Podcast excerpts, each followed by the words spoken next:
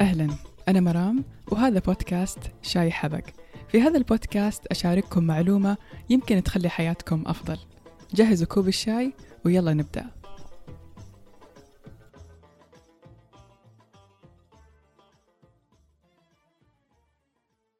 في مرة من المرات تقريباً كذا قبل أسبوعين كان عندي مشوار بسيط للمكتبة.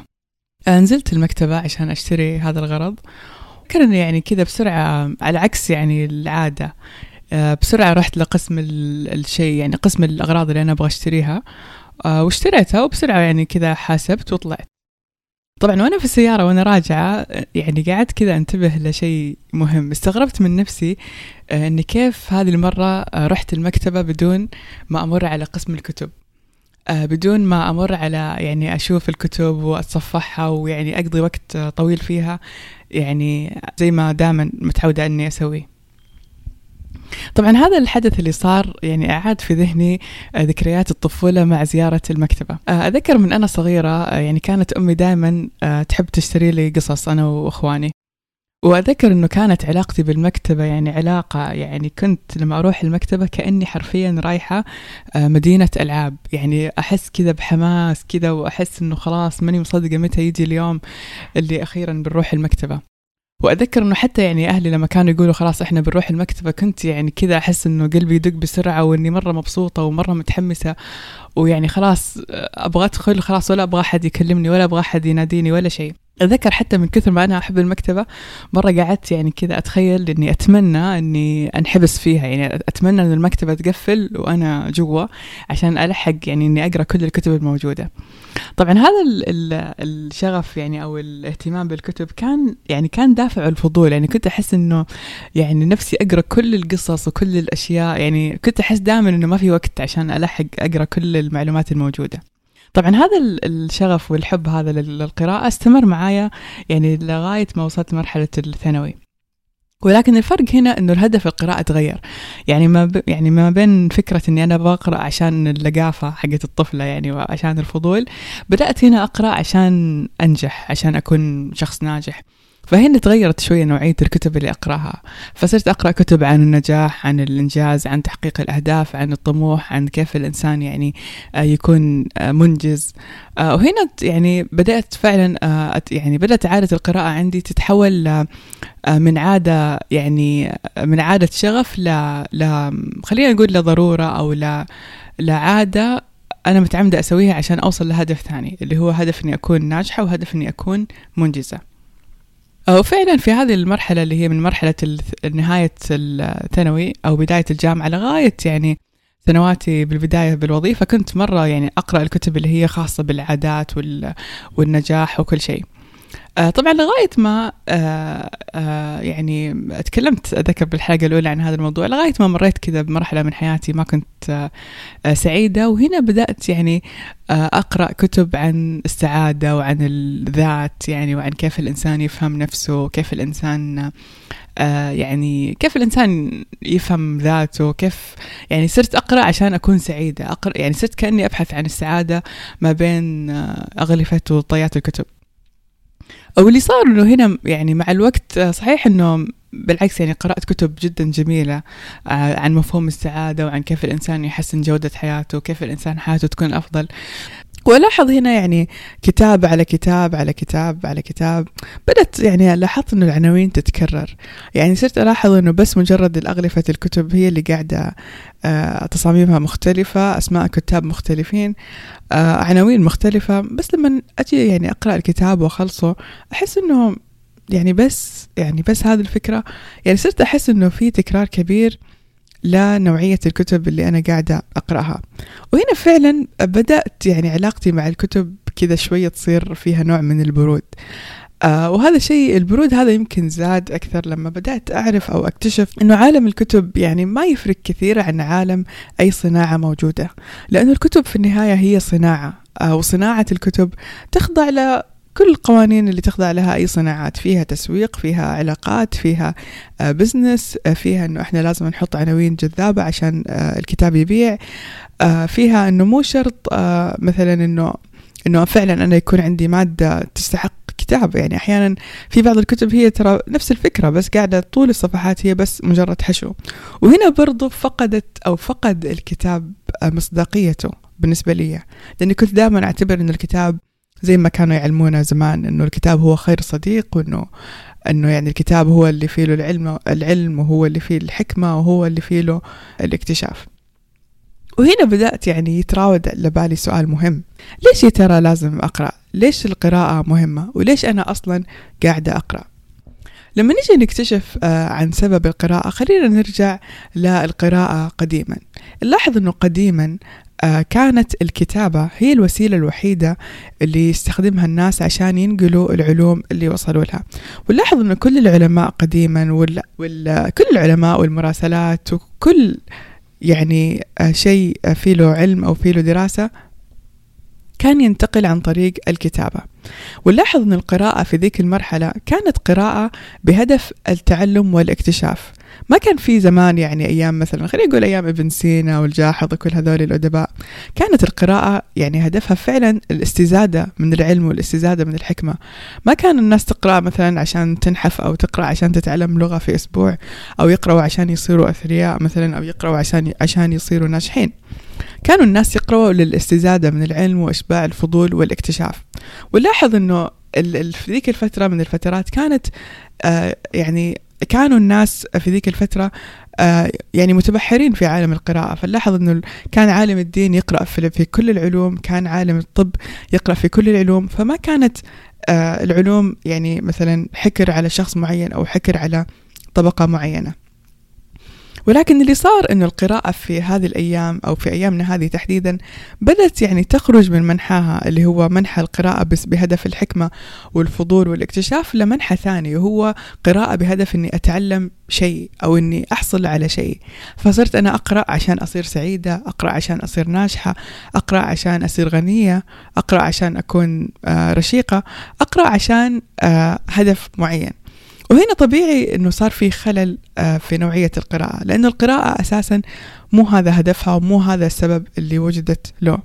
لأنه لو نجي نعرف أو نجي يعني نفكر شوي، لاحظ أنه مهما يعني الواحد قرأ، القراءة ما تغني عن الممارسة. يعني فمستحيل أنه القراءة تعلمنا مهارة معينة، لأنه المهارات بشكل عام اللي يصقلها واللي يزيدها هو الخبرة والممارسة، مش مجرد القراءة. وهنا شوي شوي بدأنا تدريجيا يعني نخلي القراءة وكأننا نوظفها في غير مكانها. وهنا هنا الخلل اللي لقيته فيه شخصيا، واللي فعلا صرت ما ألاقي الشغف اللي كنت ألاقيه قديما. اللي لاحظته بنفسي أنه مجرد ما القراءة هدفها تغير، مجرد ما صرت يعني حابة أقرأ عشان هدف معين، فقدت متعتي للقراءة. لأن ببساطة صرت أقرأ الكتاب بنية إنه مع آخر صفحة أقرأها أكون وصلت لهدفي، بنية إنه مع آخر صفحة أقرأها أكون حققت الهدف الأساسي اللي أنا يعني قررت إني أشتري هذا الكتاب من أجله. وهذا أكيد طبيعي، يعني شيء ما هو حقيقي ولا هو واقعي. وهنا نيجي للسؤال الأهم، هل لازم نقرأ؟ يعني هل أنا كإنسان لازم أقرأ، وإذا أنا ما قرأت يعني أنا كذا إنسان فاشل وإنسان يعني غير ناجح وإنسان سطحي؟ أكيد لا. يعني في النهاية ما في شيء في الحياة لازم إلا إذا كان واجب ديني أو واجب مفروض علينا من أي جهة معينة. ولكن القراءة هنا لازم يكون أول شيء قبل ما نحدد القراءة لازم نحدد هدفها. البعض هنا يقرن أو كثير من الأحيان ألاحظ أنه سواء بالإعلام أو بالسوشيال ميديا في ربط يعني رهيب ما بين النجاح وما بين القراءة، وكأنه الشخص الناجح لازم بالضرورة يكون إنسان قارئ. وهذا شيء أكيد مو صح. أنا شخصيا ياما قابلت ناس واضح يعني أنهم ما يقرأوا، وناس في قمة النجاح يعني ناجحين في كل جوانب حياتهم، سواء ناجحين على الجانب الأسري، ناجحين على الجانب المادي، على الاجتماعي، على العملي. فالقراءة أكيد هي ما هي يعني لازم أو ما هي ضرورة للنجاح. وحتى على الجانب الآخر ممكن إحنا نلاحظ إنه كثير من الأحيان الأشخاص اللي نشوفهم ناجحين نشوفهم غالبا قراء يعني، وهنا نقدر نقول إنه الارتباط يعني لا يعني السببية، يعني كونه هذا الشخص ناجح صادف إنه هو يقرأ مو معناه إنه سبب نجاحه هو قراءته. في المقابل يعني ياما إحنا نشوف مثلا يعني خاصة أحيانا لما يعني أشوف في دول ثانية بعض البائع اللي يكونوا يبيعوا الكتب مثلا، أكيد ممكن يكون هذا البائع يعني قاعد قرأ كل الكتب اللي هو قاعد يبيعها، بس مو بالضرورة يعني مثلا جودة حياته تعكس نوعية الكتب اللي قاعد يقرأها، أو مو بالضرورة أنه حياته هي يعني مثلا هي انعكاس لقراءاته، لأنه القراءة هي يعني شيء أو عادة بحد ذاتها، ومو مفروض أنها ترتبط بنجاحنا بمجال أو شيء معين. ولكن في المقابل خليني ما أشحف حق القراءة، لأنه أكيد أنه القراءة ولو مو بالضرورة أنها تكون سبب مباشر للنجاح، هي أكيد لها تأثير جدا إيجابي على الإنسان اللي يقرأ الكتاب. خليني أشارككم بعض الأمثلة. مثلا أحيانا إحنا لما نجي نقرأ كتاب، اللي يصير إنه إحنا لما نقرأ كتاب خاصة إذا كتاب قيم، غالبا إحنا قاعدين نقرأ يعني خلاصة خبرة إنسان في مجال معين، وهذا الشيء طبيعي إنه قاعد يزيد لنا يعني وقت. يعني طبيعي الإنسان إذا أنت مثلا في 20 أو 30 أو 40 وتقرأ كتاب واحد في عمره 70 أو 80، فأنت كذا قاعد تزيد يعني عمر لعمرك يعني بخبرات هذا الإنسان. فغالبا لما تيجي أنت تكون قرأت هذا الكتاب أو أنت قرأتي هذا الكتاب وصادفتي شيء قريب من اللي الكاتب يتكلم عنه، غالبا يعني حتلقطيها بسرعة أو حتكملي القصة بسرعة. ليش؟ أنها حتقولي أوه أنه أنا قرأت هذا الشيء صح، نفس ما مثلا هذا الكاتب كتب، أو نفس ما هذا الكاتب قال مثلا صار له في يوم من الأيام. يعني هذا عامل. العامل الثاني أنه القراءة هي بالنهاية وسيلة غير مباشرة لتطوير اللغة، لأنه القراءة ببساطة هي عبارة عن تعبير عن أفكار معينة. كثرة القراءة تساعدنا إننا نعبر بشكل أبسط وأوضح عن أفكارنا، وتساعدنا برضو إنه نفهم الآخرين بشكل أوضح وبشكل أفضل. دائما الإنسان القارئ نلاحظ إنه سهل عليه جدا إنه يصيغ الأفكار، وسهل عليه إنه يعني يفهم اللي حوله، وسهل عليه إنه يفهم الآخرين هو إيش يبغى، وهذا الشيء برضو من أحد ثمرات القراءة. لكن خليني أقول اليوم إذا شخص مثلا حاب أنه يبدأ بالقراءة، إيش ممكن يعني ممكن يسوي أو كيف ممكن يبدأ بالقراءة؟ أولا خلينا نتفق أنه لازم نحدد هدف معين للقراءة. عن نفسي وبعد يعني تجربة طويلة مع القراءة، صرت دائما أحب أحدد واحد من 3 أهداف، يا إما أني بقرأ عشان أشبع فضول معين، أو أقرأ بسبب أو عشان أرفه نفسي، أو عشان يعني من باب الترفيه، أو أقرأ بسبب أني أتعلم عن شيء معين أو عن مهارة معينة. وهنا أقدر أقول يعني مثلا بقول لكم بعض الأمثلة. يعني مثلا ممكن أنا أقرأ كتاب عشان أعرف عن مثلا عن التسويق مثلا، فهنا قراءة يعتبر، فهنا يعني هدف القراءة بيكون هدف تعليمي نوعا ما، هدف إشباع فضولي تجاه هذا الجانب. ممكن قراءتي تكون بهدف الترفيه، وهنا أنا ممكن أقرأ كتاب مثلا زي رواية مثلا، أو ممكن أقرأ كتاب خفيف مثلا فيه له أفكار مو بالضرورة يعني أنا أبغى أطبقها أو أبغى أسويها، بس يعني المجرد أني أنا أبغى أتسلى.